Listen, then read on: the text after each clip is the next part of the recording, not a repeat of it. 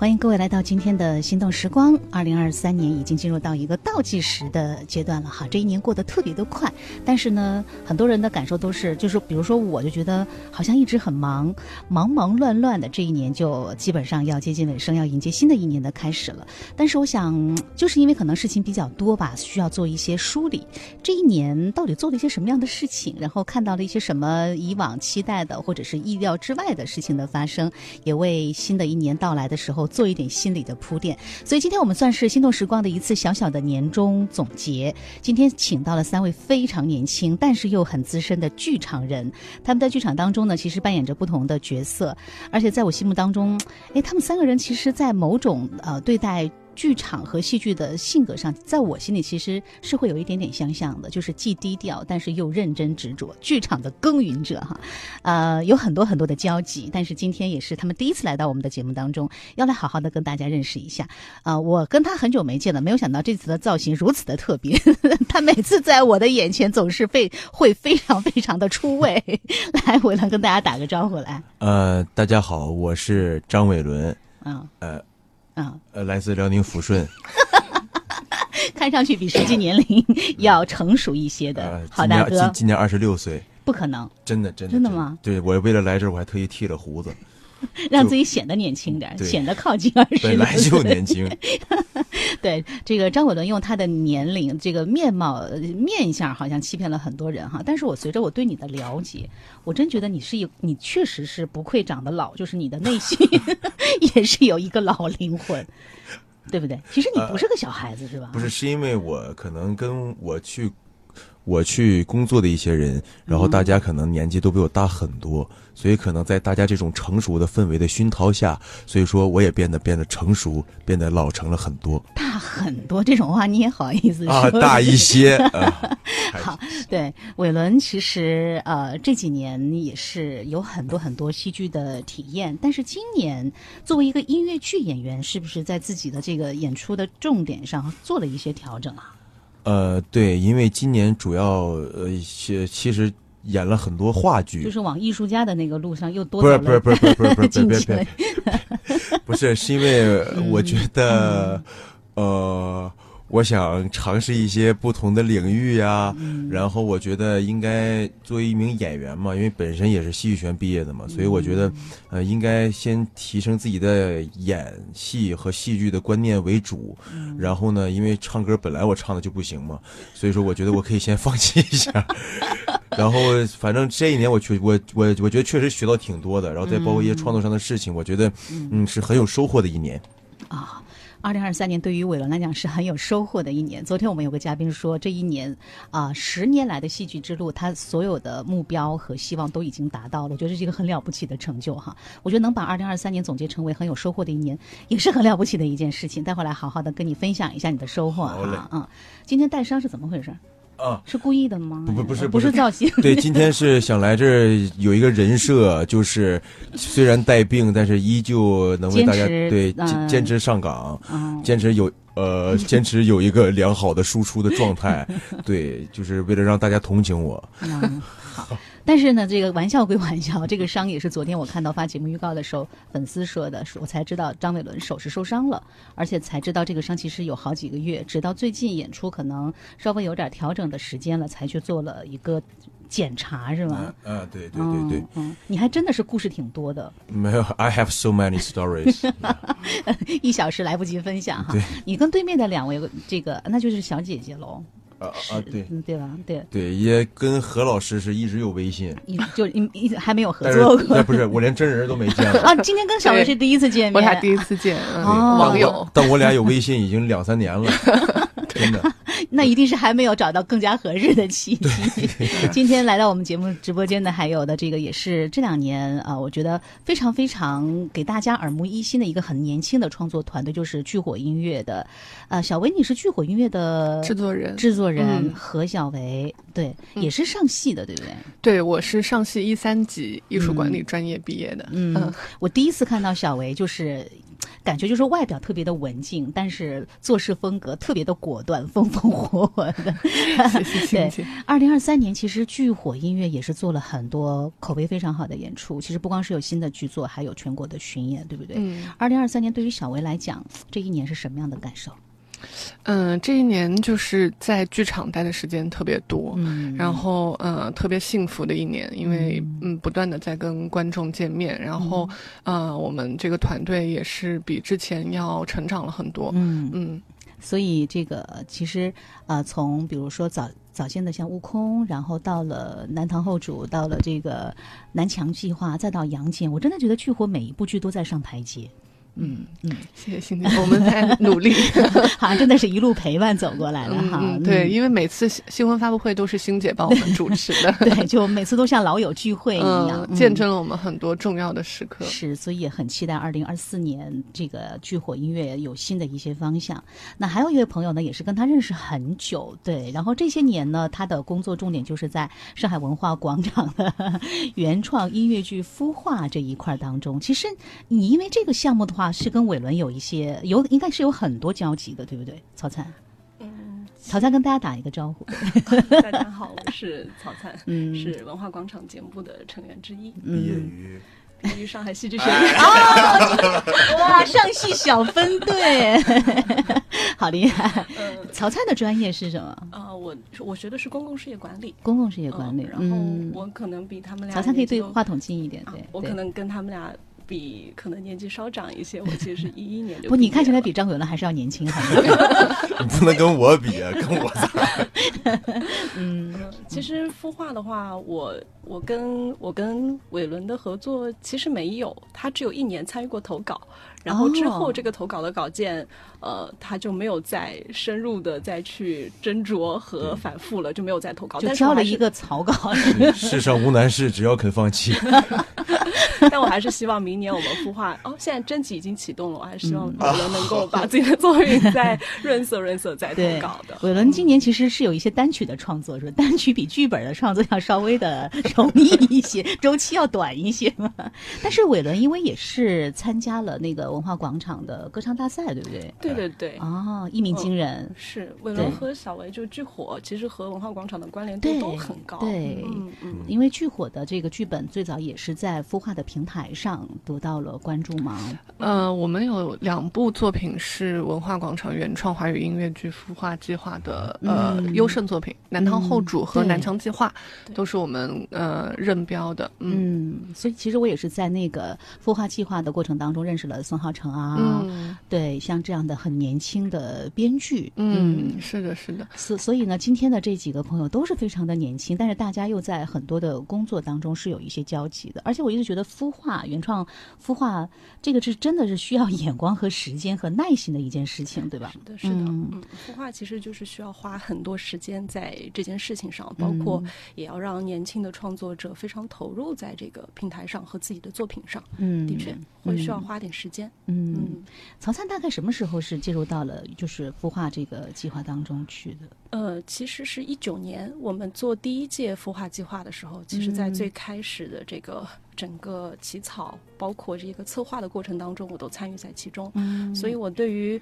呃每部作品、每一位创作者，包括任标的这些制作公司，相对来说都是比较熟悉的。那你现在回头去想，当时剧火他们的南墙南唐来的时候，你从你最早他们看到他们的那个计就孵化计划的草稿，到后面他们进入到院线，然后进入到了剧场，开始全国巡演的时候，这个过程，你的感受变化大吗？其实还是很大的，包括有很多的感触。呃，我我记得，其实第一年南唐我们所有的创作完成之后，呃，制作公司巨火其实就来谈这部项目的认标。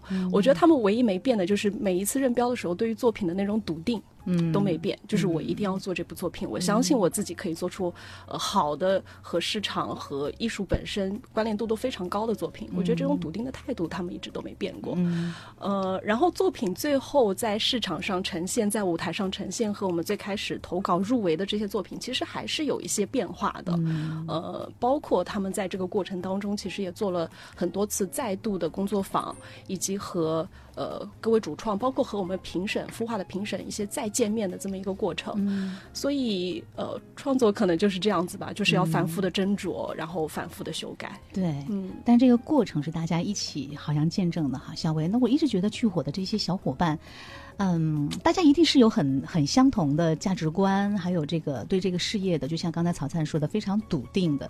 你们这几个小伙伴到底是怎么凑到一起的？我觉得张博宇也是一个看上去安安静静的大男孩，但是他也是一个很坚定的人。包括薛敏哈，就大家这这些小伙伴是怎么凑到一起来的？嗯，其实我们是在本科在学校的时候就一起开始做一些学生作品，然后后来慢慢接触商业作品。那我们毕业之后，因为博宇跟薛老师其实都比我要呃就是大大一些，对，大两届。然后毕业之后，我们就一起开始先做儿童音乐剧《寻找声音的耳朵》，然后后面我们就是呃又成立了巨火这家公司，我们开始来做呃面向成年观众的音乐剧。但是你们后来就是比较坚持的，就是国风的这个，对你不要给那个 小薇做鬼脸，你不要看张伟了，我是一个看到张伟了就会破功的人。张张老师太幽默了，我都没说话。你坐在这儿就很好笑，坐在这儿就是幽默。然后对我是不要打断我，这个问题很有深度的。对对对，我就是说聚火啊，给我们的印象就是比较坚持，比如传统文化、传统艺术，或者大家喜欢说国风的，这是算你们确定的一个方向吗？还是说这些作品目前来讲是在走这样的一个一个风格的路线？其实我们因为第一部作品是《悟空》，然后也是在文化广场首演的。啊，当时我们就是做这部作品呃之前，其实我们就有一个比较明确的定位，就是我们希望呃这个这家公司是以新国风这个类型作为一个呃就是我们整体的品牌路线来。走的，然后呃，所以其实后面我们的几部作品也都是围绕着新国风这个风格，然后去挖掘不同的呃，不管是神话也好，或者是历史人物，啊，然后还有像南墙这样跟可能国民生活记忆对，包括了曲艺这种传统文化的呃作品，嗯，还有朋友在问悟空啥时候再上呢？啊，会的会的，我们在计划当中了，对吧？在准备复排。嗯，昨天小易来还在说，他说那个明年还要跟薛。敏一起做一个儿童剧，对吧？就是《彩虹雨》。对，啊，对对对，薛敏老师是做儿童剧出身的，我也想起来了。是是，但那个，因为我们老本行是做儿童音乐剧的，嗯，然后因为薛老师也是艺术教育专业的，嗯嗯。所所以，其实戏剧是要从小教育到大的哈。回来，回来，这个问一下伟伦。对，伟伦，你是剧场里的演员，嗯嗯。当然，我我知道你今年其实也在做很多这个尝试的创作。像你当时，比如说，现在回过头去，刚刚曹灿也说到，你也参与过这个 原创孵化。对，其实你是一直有在尝试自己要去做一些事情的，对吧？呃，是的，因为对于我来说，你放你放松，放松，对对对对对。对于我来说，创作 是一个很呃，创作是一个很重要的事情，因为我觉得演员也是在创作，只不过是演员是基于导演和编剧，包括作曲之后再去创作一些属于自己的东西。但我就那我就在想，如果我作为导演，我作为编剧，我作为作曲，那如果我作为一度创作者的话，我该从什么样的角度去做？我并不是说就是我要做出一个多么多么好的东西，因为我觉得肯定需要一个过程，但是我觉得我得先试试去。创作，要不然的话，整个人就会会，我错个词啊，嗯，整个人就会很很 很局限吗？很不是局限，就是因为你只有在创造的时候，你才会发现自己在活着，你知道吗？就有因为有些时候，嗯，你不断的在八代，你不断在八代的学习，然后你不断在呃重复的工作，那我觉得你跟坐班没有什么区别。我我觉得。你说八袋是八袋子的意思吗？啊，对对对。现在很多小朋友不知道这是什么意思吧？啊，八就是。八袋子，就是你，你 就这道是咋说？呃，八代就是，就是你听来的一些东西，然后比如说一些好的作品，就像是就像是我们学歌，我们小时候或者说我们现在正常去学学一首歌，我们都听他唱，然然然后呢，他怎么唱我们就怎么唱。但是呢，这样就是可能会造成就是我们不知道作曲家想表达的意图，我们只知道啊，这个我们听着这个歌手他是怎么诠释的，那可能我们就缺少了自己的表达。我们在表达的已经是别。人表达过的东西了，就像是，嗯，呃，对。就是大概明白的意思。其实就是一个从学习到一个哎创造的过程嘛，对对对对对吧？对对对，嗯，其实 还是其实角色角色功能不一样，因为演员大多是在这个配合一个团队，在执行一个意图或者是指令，然后配合团队去完成一个故事的行进。嗯然后创作这个事情，可能就是他需要，比如说像编剧也好像导演也好，他是在一个大局上去去进行一个整体的创作。嗯嗯，可能演员他的那个角度就比较的专注嘛，但是可能作为编剧和导演，他是需要一个全盘的掌控，他需要知道合作合作之间的一些配合。嗯可能演员，其实我一直觉得演员是需要编剧思维和导演思维的。嗯，但是就是但是编剧思维和导演思维，我个人认为不是一个演员。必有的事情，因为我觉得演员的本职工作还是就是做好演员的本职工作，就是去揣摩人物，然后如何从自己的角度出发去完成对角色的创作，这样角色才会每个人演都不一样。当然，我这这一年，我觉得我学到了很多，就是你就是我。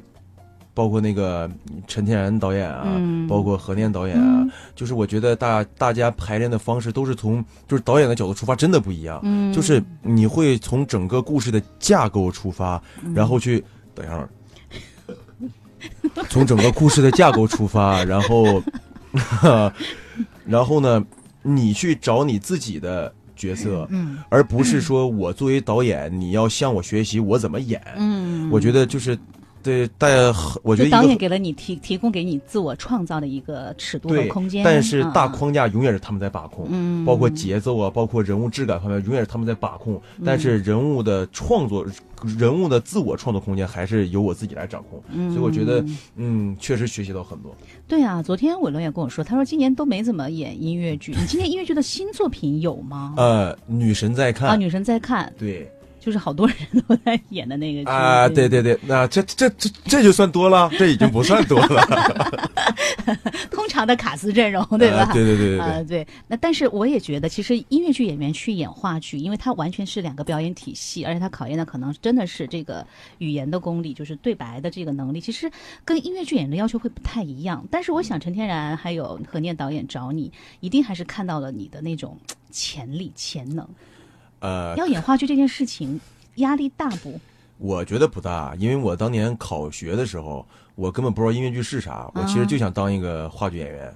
也没想当影视演员，因为就就这脸嘛，你说演啥？演特型，演头驴嘛？难道对吧？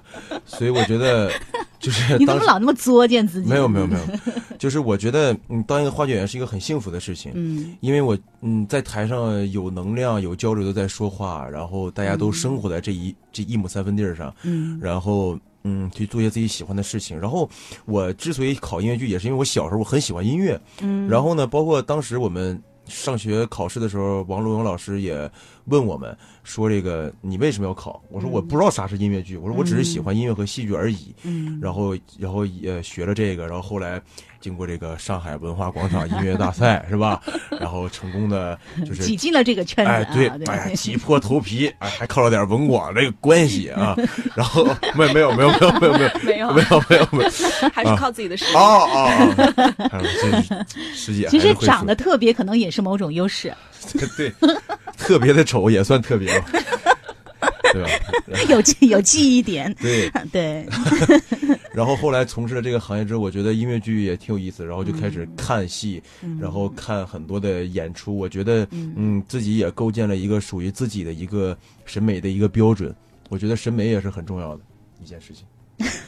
你突然转的有点让我，就是自己提高了很多呗。我说话剧呢，啊啊啊！话剧，话剧是个好东西，就是因为我觉得在比如说像陈天然找你，还有何念找你，让你演话剧，是这是一个双向奔赴，还是说他们主动来告诉你希望你啊，来演双向双向双向，嗯，单向 单向。比如说像潜水艇，我记得当时我知道这个潜水艇要改编成这个话剧的时候，我觉得其实挺难的，因为它是一个特别抽象意识流的一个东西，而且比如说白卓明和张伟伦都是俩音乐剧演员，对吧？然后这个其实大部分是内心的表白，又是一个人的独角戏，我觉得其实难度特别的大。嗯。嗯。因为首先是小白，其实他真正意义上他不算是个音乐演员因因为嗯他还是学话剧出身的。嗯，然后像我呢，其实就是年轻的时候，年轻 的时候，年少的时候，年少年少的时候嗯就是接触了一些，也是接触一些话剧，所以说可能我们对于。就是潜潜潜水艇这个戏对我们来说真的很难，嗯而且我们很痛苦，因为到后你咋了？你说你不用管因为到后期的时候，你咋那么容易受干扰呢？呃，大概两个礼拜的时时间，还是一个礼拜，我和小白一直在连拍，就每天就像长在那个井里了一样。嗯然后呢，而且独角戏更难的就是他无法没有对手来救你，嗯，我我我们只能靠自己去把控这个节奏，嗯。而且我们就是每天都会有不同的感受，然后去交流，然后两两边去融合，然后我们两边其实排练的时候之前没看，然后呢，我们都是。哎，这歌不错。对。然后那个，知道我刚才在忙什么了，我在找这首歌呢。对，嗯然后就是，这是才还咋好好说话，我就全净听歌了。然后就是，而且这个小说，我觉得它是一个很怎么说，很有想象力的一个空间，它是个很虚的东西。那虚的东西，你进了剧场里，你就要告诉观众发生了什么故事，而不是告诉观众啊，我们这也是虚的。所以说，需要我们从表演上也好，包括和呃导演的沟通上也好，包括和观众的传递上也好，我们需要传递一个很准确的东西，而不是一个呃模棱两可，然后大家怎么着都行都行的一个东西。就是你不能，他讲的就是虚的，然后你传递的也是虚的，那你观众观众看什么呢？嗯，对吧？我觉得应该是这种感觉。对，我记得当时那个我印象特别深啊，我我有一次就是在滴水湖的朵云书店，他们开开张的时候，然后有一个论坛，当时就是有孙甘露啊，还有华师大的创文学创意的老师，我们在做一个论坛，然后我眼睛就穿过嘉宾，看到了墙上的一本书，就是陈春成的这本《潜水艇》，我还说，哎呀，我知道这个这本书这个故事要改编成话剧，但是我不知道它会怎么被改编，因为它是一个虽然是意识流和虚拟的空间，但是很多的感受是真实的感受，比如说你小时候的感受，你对父母的感受，你对很多，他其实很多的印象是非常非常具体的。但是你跟小白的两个人的风格是完全截然不同。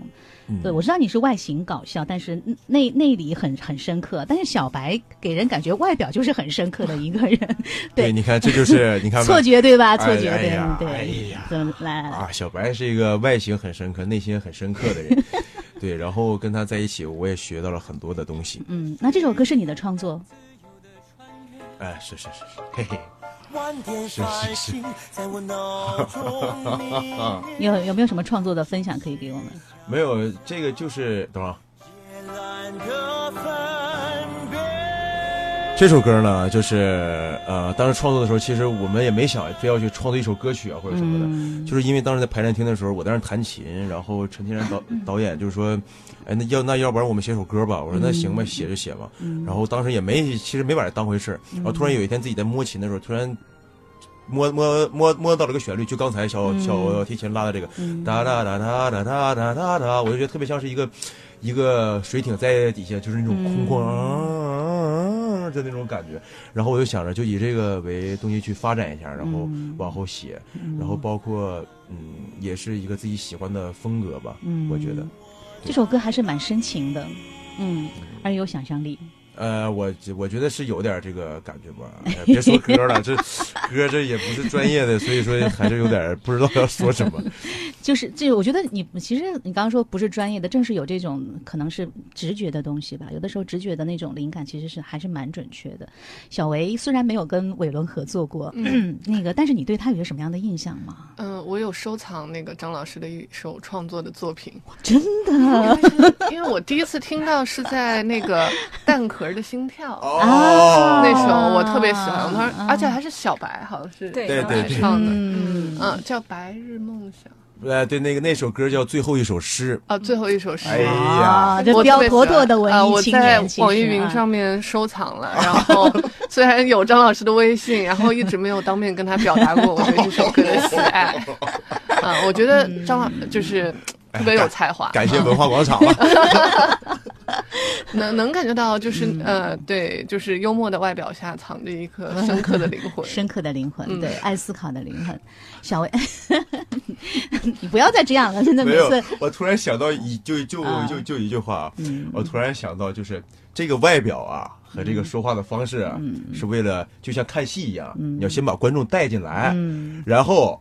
再给你讲，哎，我心里到底咋回事儿？嗯我上来我就顶着这张脸 告诉你，我跟你讲什么是深刻，谁你你？你就是用了一个低门槛儿呗，哎 让大家先进来啊。对，就是让大家先先先看进来，然后再给你聊一些有的没的。嗯你看都看不进去，那我就不跟你聊这些有的没的了，对吧？伟伦真的是我见过就是非常分裂的一个人。我第一次见他，我根本根本不认识他的时候，是给吕润彤做《戏剧人的诞生》呃、啊那个对音乐剧演员的诞生，他来就是来玩儿，然后上台，我就真的就从来没有说在台上就直接完全不知道自己在说什么，就整个人，然后就但是后来跟他认识之后，就会发现我们俩还经常会经常会讨论一些对剧的一些感受啊，然后我经常会看到他深更半夜发一些人生的感悟。哎呦我的妈呀！我的 妈！所以，所以对丁文卡进入进入了他的内心世界之后，发现他的内心世界是非常非常丰富的人哈。但是像小维，像剧火，嗯，回到这个剧火的这个创作，像今年在做《杨戬》这样，《杨戬》是今年完成的一个作品。杨戬的，就像刚才说到的，因为团队开始慢慢成熟起来，大家可能对于舞台的表现，对于整个市场的把控，其实都慢慢的成熟了。像《杨戬》这部剧今年完成，有些什么特别的体会吗？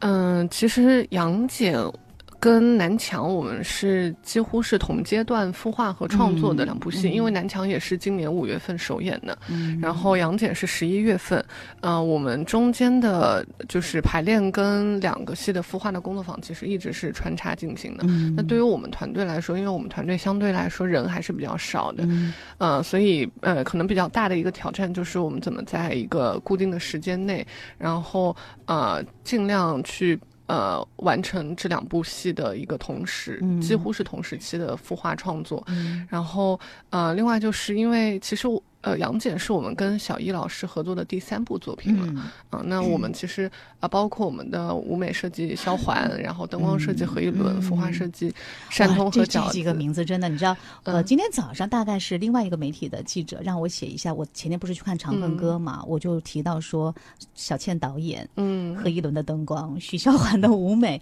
就这几年他们真的是合作的，已经磨合的非常好了。是的，是的，包括因为嗯南墙也是倩姐导演的，是嗯，然后呃，我们其实，在团队的磨合上，嗯呃，经历了一个比较长的时间段，所以杨戬，呃，我们在创作的过程中。呃，就是少了很多的这种磨合跟冲突的部分，嗯然后更多的是大家就是呃，其实不用去说就知道对方可能想要在这个戏里面表达什么，嗯然后我们就是一一条心的去创作，嗯嗯，所以杨戬对于我们来说就是，呃，就感觉蛮神奇的，就是、嗯就是团队已经走走过了大概三年多的时间，嗯然后可能是我们一个比较阶段性的呃一个成果展示。其实我我也蛮有感触的，就是这次看杨戬，就是也会想到当时在南唐后主的时候，小艺老师可能开始往演员身上去加了，比如说舞 舞蹈的成分，我觉得还是有点尝试性的。嗯，但是到了杨戬，我觉得他已经把大家完成完全当成了你必须跳舞，而且要跳得很好，所以他下了很功夫在调教大家的这个基本技能上。但是确实在舞台的呈现上，我觉得真的好厉害啊嗯！，小艺导演对于演员的训练是有，现在他有一套非常成熟的方法和体系，然后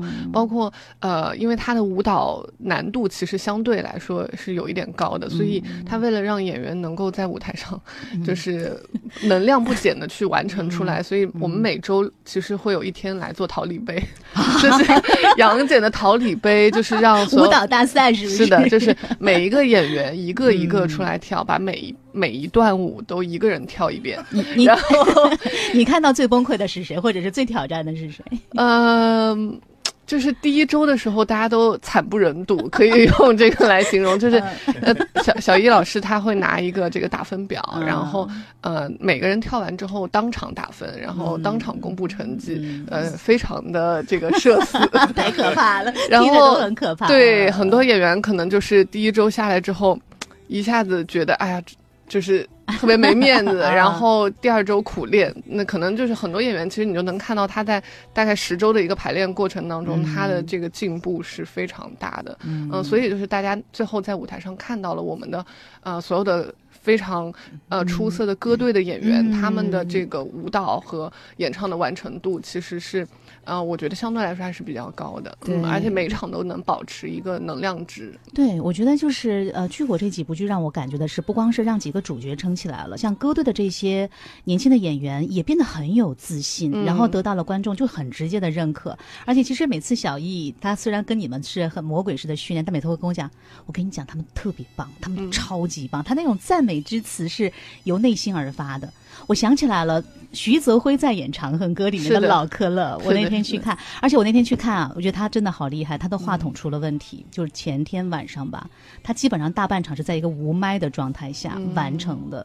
我觉得这个很考验演员，当然也很考验团队的配合。我听得出来，大家都都在配合，比如说话筒的音量，因为他没有话筒，在调整别人的音量。我其实那场还蛮感动的，我想他的压力得有多大，但是我非常喜欢这一版的。你看音乐剧演员频频的、频频的涉足话剧，而且上海话，全上海话的我还没看，我三十号去看，我觉得嗯很值得一看，很值得一看。嗯，就 一定去欣欣赏一下徐德辉老师。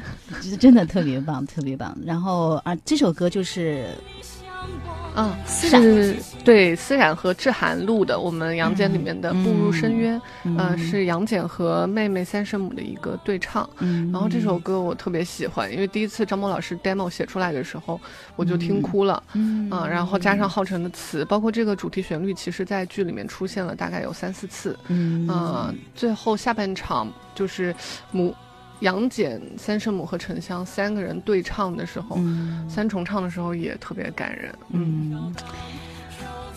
这这一轮，其实张张志涵也受到了一些挑战啊，对，志涵受就是突发腰伤，嗯，对，所以他所以演员真的的是，嗯，看生病啊、感冒啊、一些意外状况他都是最直接受到影响的。尤其是嗯冬天，冬天演出的话，其实演员也 就是 风险比较大。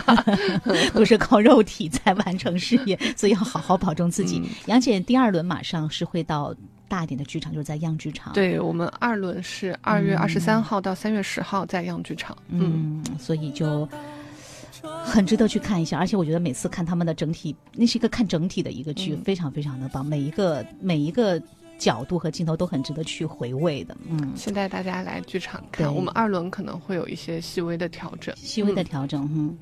那再来跟跟这个曹灿 聊一聊，因为大家其实真的好好好，怎么说呢？时时间很充很充分的去利用到了。像我知道这个二零二三的原创孵化是前前些天，嗯正好是完成了一个阶，算是一个阶段性的一个内容吗？还是是因为我们嗯孵化一般来说都是维持一年嘛，那我们十二月十四号的时候就完成了今年的工作坊呈现，嗯也就是把我们最终入围的两部作品进行了一个四十分钟的一个最终才入围示。两部？它是在多少部里面？我记得好像几十部，是不是？啊，对，今年整体的情况投稿情况还不错，但是我们第一轮入围的时候其实也就只有三部，嗯嗯，因为我们还是希望能够把非常呃有限的精力集中在一些作品的提高和成长上，嗯而不是说我们呃很多的入围，然后大家可能呃评审包括导师得把自己的精力分散在很多作品上，嗯呃，我们还是希望能够把整个的成功率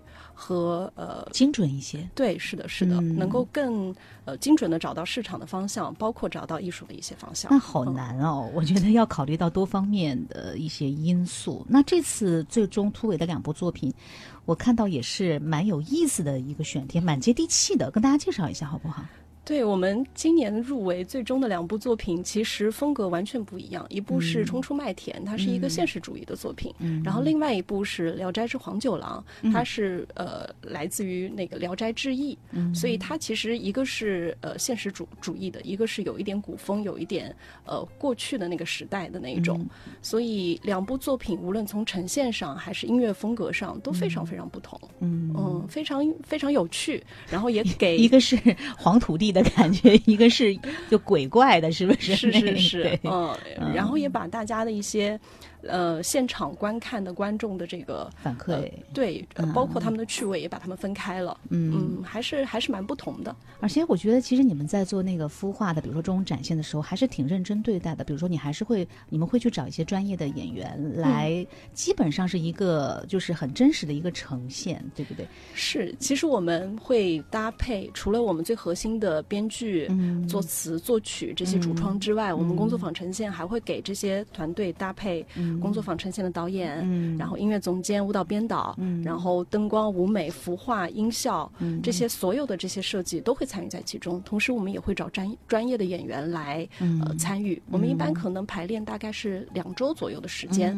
我们整个排练的过程其实和商业作品的排练是一样的，大家就是、呃朝九晚五的进行排练。呀，其实呃。是很严严肃的一个创作过程。是的，是的，而且我们我会发现，嗯、可能因为它是孵化，虽然有压力的同时，但同时大家更沉浸在集体创作的这么一个啊。氛围和过程当中，所以大家是非常沉浸在这个过程当中里的，嗯，嗯、感受很不一样。所以接下来就得是一个认标的过程了，是吧？啊！是的，是的，就是这部分的工作的压力，其实可能就在市场广场的身上，对市场要呃转化嘛，对对，是的，嗯。嗯，也希望能够真的能把新的人、新的作品能够推向市场，然后让更多的呃商业公司能够看到他们。嗯，哎，我昨天让 大家来推荐那个歌的时候，发现你其实张伟伦你在大家心目当中真的还挺有一定的位置的。比如说小维他在呃那个那个曲库里有收藏你的歌，然后曹灿就推荐了一首你的歌。哎呀呀呀呀！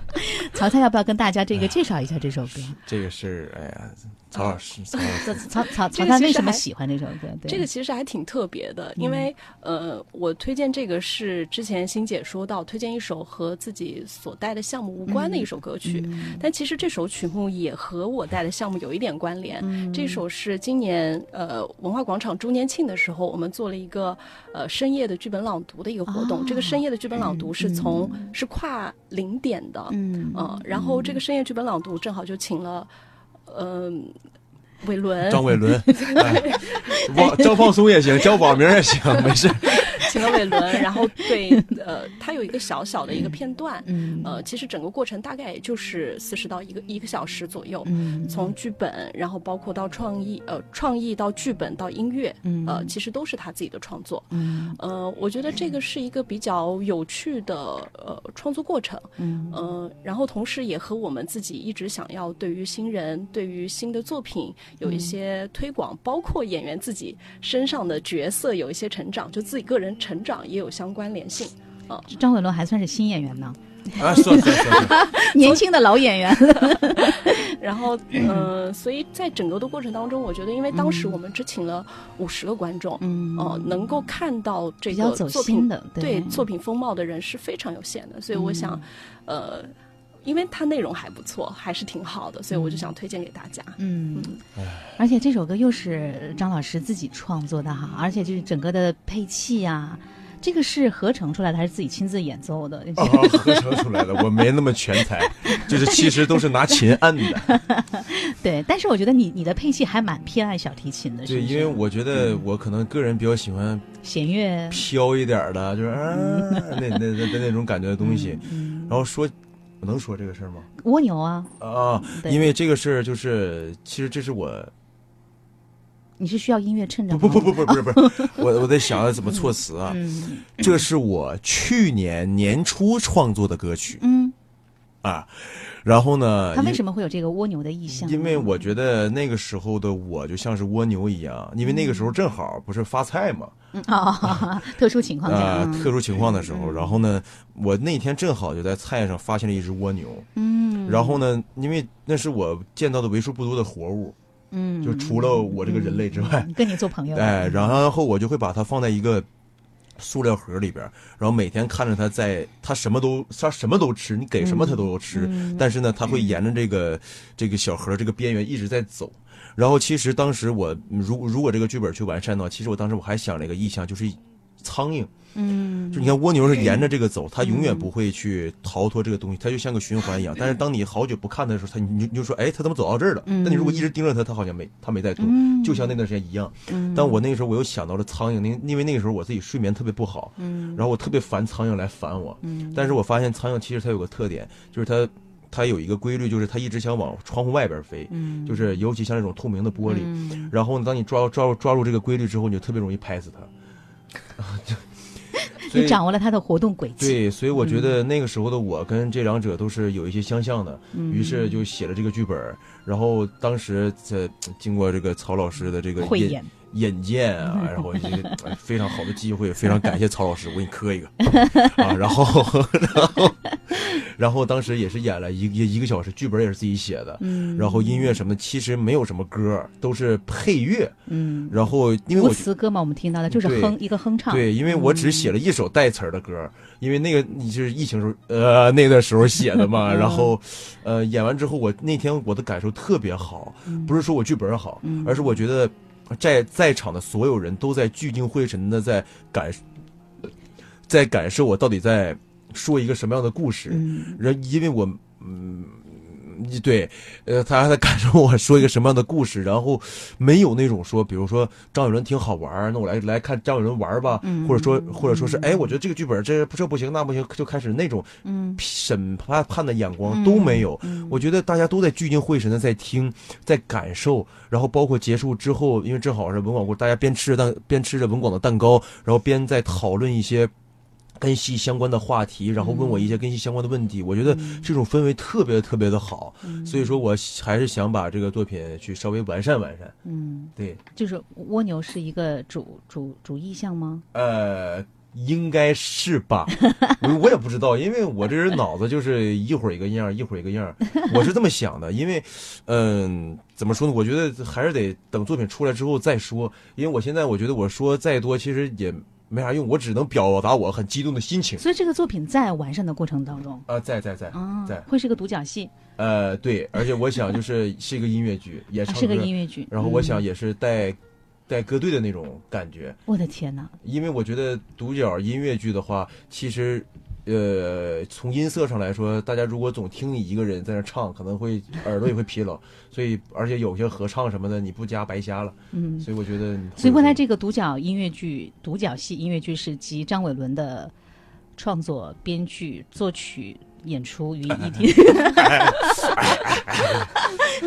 是这么想的，还挺期待的哈。是这么，想的了，但一般都整明白。对我我以前只看过一个女性的音乐剧的独角戏，那可是韦伯创作。的，为这差一个字儿吧，没事儿没事儿。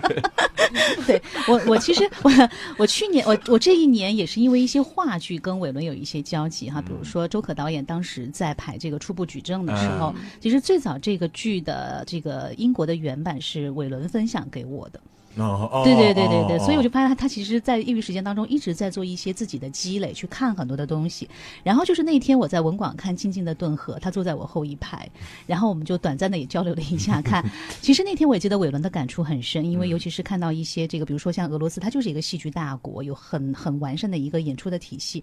舞台上那那其实是一个班戏剧班的同学，嗯嗯，那个那个创作真的很动人，所以我也想问问伟伦，就这一年在看的作品当中，给到你比较冲击大的一些一些场景有吗？哎，太多了。嗯，呃，不，没不用讲太多，啊 其实没那么多了。啊，主要就是静静的顿河，其实真的算一个，嗯，因为静静顿河是，就是我有我有一个初中同学，嗯。我的初中同学他去俄罗斯读的导演系的博士，就是在这个学校，嗯，他跟我说这个这个戏静静顿河是他们学校一零级的毕业大戏，嗯。然后呢是他们老师为了怕学生以后毕业吃不上饭，嗯，所以在外边开了个剧院，然后这个戏就就这么演着。就是呃，上一轮来文广的时候，演员是他们吗？还是？呃，应该是有一些换的，有一些换的？嗯。但是还是以这个班为基础，应该是嗯。对，然后包括我这个这个初中同学跟我去讲了一些，就比如说他在俄国受的一些训练什么，我就觉得嗯。怎么说呢，嗯，这个措辞，我说句不好听点吧，我觉得是他们的一个非常严格的体系，对，我觉得跟我们不是一个维度的事儿，嗯。就是不是说好坏了，不是说比不比的事儿，嗯。学不学的事儿，我觉得不就不就不是。不是一个玩意儿，就是怎么说呢？就是，但是也不是说中国的不好，嗯。就是我们我觉得每一个国家都有每个国家长长处的地方，但是我就看着就真的很震撼。嗯。其实其实他没有什么就是很很好的所所谓的我要带领观众进去的所谓的戏剧，人家就在台上生活，我觉得很好。然后还有一个就是呃。呃，也也是曹老师 有一个呃跟曹老师一块儿看的叫《智胜心魔》的一个舞剧，那是我啊。这辈子第一次现场看现代舞剧，嗯，让我觉得，对吧？我那就就是，艺妈呀。术艺，术节的时候。啊，嗯就真的就是，这是啥？没，大为震撼，就就像是我是一个吃了一辈子白菜的人，突然间吃到了排骨一样。我说这是啥？是什么？就是冲击特别大，而且我就是今年我突然一个感受，就是我看戏其实少了很多理性的东西，嗯我更多的在感受台上的能量，然后去嗯就像是你吃棒棒糖，你你但是你无法形容什么是甜一样，嗯就是你去感受它那那种氛围，我觉得很重要。包括看《至胜心魔》的时候，嗯就是我又是第一次在现场看现代舞剧，我觉得我脑回路都要爆炸了，嗯然后就是整个那种能量就扑面而来，就是嗯你都快腻，就是你知你知道吧？淹没你了。哎，就是那种感觉，就是太无与伦比了那种感觉。然后像什么，包括国国内的，就是什么《钉耙骑士》啊，啊，俄勒克特拉》呀，嗯，上画的嘛，都是。然后就是这些作品，我觉得都是有能量、有态度，嗯而且就是欲罢不能的感觉。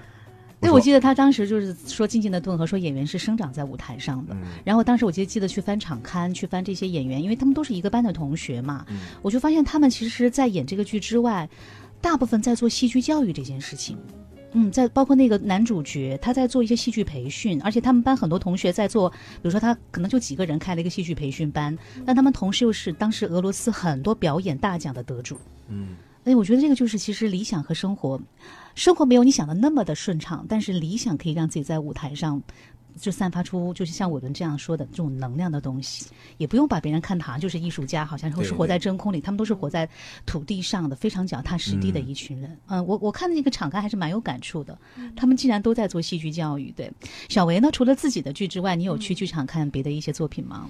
嗯，我今年其实比呃之前要进剧场进的少，但是、嗯呃，我今年有看到让我特别印象深刻的是陈佩斯老师的《惊梦》。嗯嗯，在上海大剧院，因为第一轮的时候没没看上，是，然后今年才看上，然后呃特别震撼我。嗯、我觉得就是戏人呃戏比天大哈，是，而且台词写的非常好，就是非常精妙，真正的是把语言变成一一门艺术放在了舞台上。嗯。而且就是，尤其是谢幕的时候，嗯。呃，就是那种肃肃穆跟、嗯呃庄严的感觉，就是让我重新又像在学校的时候一样，就是燃起了对舞台的这种敬畏之心和对热爱。嗯。嗯，非常喜欢这个戏。嗯嗯，而且陈陈佩斯老师的这个编剧一直是跟他合作的，是对玉月老师。是的是的对。嗯然后就我觉得一个团队还蛮重要的，就是这种合作的持久性还是蛮重要的。嗯嗯，因为要磨合。嗯嗯，这个对金梦，而且也看到了传承，比如说陈佩斯，呃，在。因为他太像他爸爸了，太像陈强老师了。嗯然后呢，他因为儿子也在，就是陈大宇也在台上是是演，就是你冥冥中感觉，其实这个喜剧形象对于国人来讲是非常重要的，嗯然后又是一代传承，这种一代传承的例子很少。嗯，所以当陈佩斯在台上的时候，他那种戏剧的能量是完全可以冲击到几代人的这种内心的共鸣的。嗯，是的是的嗯对，曹灿呢？除了自己文广的剧，我今年看了两个，我都还蛮喜欢。第一个是呃，静安戏剧谷的时候看了一个《喜悦》，喜悦看了很多遍，然后每次看完都嚎啕大哭。然后他让我有一种就是是在那个一海的那个那不是那个云峰，啊云对云云峰，云云峰，嗯嗯，我应该也我看了，我应该也看了，对对我第一场去看的时候，现场还没有什么观众，就观众人很少。嗯然后等到第一场演完的时候，口碑就非常非常好。到了第二场、第三场的时候，观众人数人次就非常的多了。嗯呃然后基本上整个一楼可能你都会看到，基本上都满了。我有点记不太清，喜悦是讲的哪个故事来的？因为看的剧比较，它是好好好多个，它它其实是哦，我知道那个那个就是精神有一些状况的那个，整个对不对？团其实都是一些特殊人特殊人群，嗯嗯对，然后他们在台上有稀奇古怪的、奇装异服的，对是对对，是是，我觉得这个是让我觉得，呃，戏剧的作用。嗯对于我来说，包括整个团里所有的成员，他们的一些特殊性，都让我觉得这才是戏剧应该发挥的作用。嗯然后同时，我觉得会让我觉得。追求一些非世俗、非俗世的生活，或者是理想，是一件非常幸福的事情。虽然你可能会有一点飘渺，嗯。嗯，这个是我当时五月份看完《喜悦》以后非常强烈的感受。嗯。然后等到七月份，我看了我们剧场的多余的人，然后、对我觉得他们俩有一点冲突和矛盾在。嗯。就多余的人让我觉得看完以后，就是我要接纳这种非世呃世俗生活，嗯。呃，然后要要呃走在地上，就是不要虚无缥缈。嗯然后我觉得呃。这两部戏给我的感受就是多多少少多余的人又有一点矫正我的这个生活的态度，嗯呃，所以这两部戏对我来说，今年有一些。呃，冲关联和、嗯和和这种对我自己的影响比较大一些。嗯嗯，我也觉得，其实大家嗯、呃通常进 进剧场，不管是创作也好，还是表现也好，大家会把它当成一个生活的补充，或者它就是娱乐性比较的强。我今天因为这两天在整理，就是之前那个无障碍厕所在哪里那个剧的一些录音采访，其实提到了很多人，大家觉得戏剧的作用是什么？戏剧到底能不能改变一些观察的角度？因为那个就是一个找无障碍通道的一个过程，然后一个真的是残疾的姑娘，她在演这样的一个剧，所以其实。其实我们除了大家进到剧场很开心、笑了、哭了之后，其实有的时候它是会有一些作用的，就是能够帮助大家去看到一些问题，或者至少是去关注到一些问题。对我觉得它的能量不仅仅是帮大家消磨时间和打发一些一个人独处的时光那么简单而已。是所以我包括我记得戏剧谷的时候看那个弗里达的那个那个嗯剧，那个也是就是完全是靠着演员一个人在舞台上配合旁边的那个灯光的一个、嗯一个影效，完成了一个。伟大艺术家残破的一生，那个对我来讲震撼也是非常非常大的。嗯，我然后我让伟伦这个推荐一首歌，他推荐的一首让自己每次看都会哭的一个剧的这个主题歌，对，这首歌呃是，这首哈。这首歌是那个《Sunday in the Park with George》的一首歌，嗯叫《Move On》。嗯然后这首歌其实为什么每次都会哭，是因为嗯嗯，每个阶段听这首歌都会有不同的感受。嗯嗯，我觉得，等会儿我情绪不太对呢，为啥？要哭了吗？为啥呀？不是，不不不知道为啥，就是我我觉得每一次你在你经历人生不同的时间段的时候，你都要呃告诉自己，第一个是感性的发泄之后要学会理性的思考，第二个是。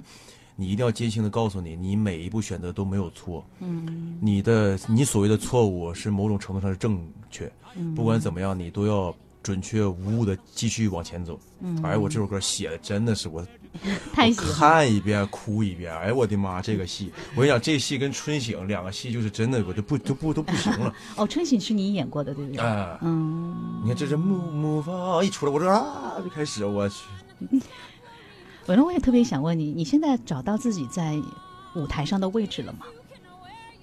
舞台上位置嗯，就找光吧，是是。对你找到属于你的那道光了吗？其实我觉得还没有，我觉得，我觉得在舞台上找光和在人生当中找自己是一样的，哎，升华了是吧？不是，因为我我前两回还跟别人说，因为这两天我在看一本书，嗯然后呢，就是我觉得从那本书上我也觉得人这一辈子都是在不断对自己认知的过程，嗯我觉得表演也是，嗯我个人的想法是这。我个人的想法是这样的，因为虽然说我之前的老师一直在跟我们说我们要忘掉自己去寻找角色，但是我觉得你只有对自己的认识愈加的深刻，你才能愈加的去理解角色。我觉得伟伦是一个非常敏感的人，敏感到我做任何的动作都会影响到你的思路。我在找歌和我在看时间都让他觉得有一种紧迫感，所以内心太过于敏感，所以我理解你为什么要哭了。我说实话，我都太不知，我太容易被打动。我只是看了一下时间，要掌握一下，其实也没有让你把话说那么快。简洁一下，简洁一下。小维呢？小维，小维从你们团队从做儿童戏剧到了现在，你刚刚说做给大人看也好，或者做给年轻观众也好，呃，自己的那个感觉现在到底是一个什么样的？就是大家现在到了一个什么样的状态当中？然后对未来会有一些什么样的方向的期许吗？嗯，我觉得我们的初心其实没有变，就是希望能够讲自己想讲的故事，然后分享给更多的观众。嗯嗯，因为能在剧场和观众相遇，然后我嗯们彼此一起共享一段短暂的时光，其实是特别幸福的，尤其是当嗯观众认可你的作品的时候。嗯，嗯所以我们的目标还是希望就是，啊、多去做一些好的故事，嗯，然后啊、不断成长。像你刚才做制作人，你用制制作人的眼光看到张伟伦，他会是个什么样的演员啊？会有激发你的一些好奇心吗？想要合作的好奇心吗？其实最早有微信，就是因为就是之前对有有角色想合作。是因为啥来着？是当时应该是，呃，就是某个面试想邀请那个张老师来啊，但是因为时间原因没有凑上，嗯对，但是但是呃很希望之后有机会能合作，因为我觉得就是伟伦是一个很难得。很难得而且很多面的这么一个演员，嗯，想法又比较的多，对，包括我觉得有机会的话，也可以在创作上有一些合作。对对对。对，我觉得创作是件很有意思的事情。嗯，这首歌是呃小维推荐的，就《La La Land》里面的。嗯，对，因为最近我没有想到你会推荐这首歌，因为我特别喜欢这个电影。当时呃刚上映的时候，我自己去看了三遍，然后我昨天又再看了一遍，因为这两天在重映。哦，啊，对，电影院里面重映，对，哎，我要去看，是推荐大家去看，就很适合冬天，而且，呃，就是，哎，反正这首歌特别的 打动我，因为我觉得。呃，之所以就是一直在剧场待着，然后也是因为想要做自己喜欢的事情。嗯，我觉得这首歌就是告诉我们，人应该要勇敢的去追寻自己心之所向。嗯、呃，哪怕就是偶尔疯狂一下也没有关系。嗯，而且对自己的选择可能不要有那么多的患得患失。是的，嗯，每每种选择都有它必然的一个结果。嗯。曹灿呢？曹灿其实我认识他的时候，他在做，比如说像爱丁堡戏剧这样子的一些，是吗？啊，有吗？我是为什么会认识你？我认识你很久了，应该不是在文广吧？嗯，应该就是因为我毕业以后就啊，就在文广，就在这里。哦，对，我把你当成另外一个人，我一直说你们俩长得很像，我把你当成格子了，对，突然有点恍神，对，嗯，在剧场呃继续会坚持下去的那个目标和方向，曹灿心里会有一个答案吗？嗯，其实我觉得，就像剧场，有的时候总是会给到大家一些惊喜，包括也会给我一些惊喜，包括我接触，因为我更多的是和一些创作者、和一些幕后的人接触，嗯，他们都时刻保持着一种好奇和对于生活的一些独特态度，他们都很特别。嗯，我觉得这可能也是我想要一直一直在剧场的一些原因。嗯，呃，包括我也很希望。